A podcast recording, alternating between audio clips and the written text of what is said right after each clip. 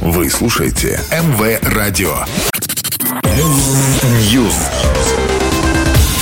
Всем привет, я Андрей Котов и это очередная порция актуальных новостей из мира музыки. Меган Тистеллиан выпустила 6 сентября клип на песню Ungrateful, записанную вместе с рэпером Кей Глок. Напомню, что Ungrateful вошла во второй студийный альбом артистки, который вышел 12 августа. Исландская певица Бьорк выпустила сингл «Itopus», который станет частью ее нового альбома «Фосора», выход которого запланирован на 30 сентября. Видеоклип на песню можно увидеть на официальном YouTube-канале певицы. Пластинка станет уже десятой в карьере 50-летней певицы и актрисы. Ее предыдущий альбом «Утопия» вышел в 2017 -м.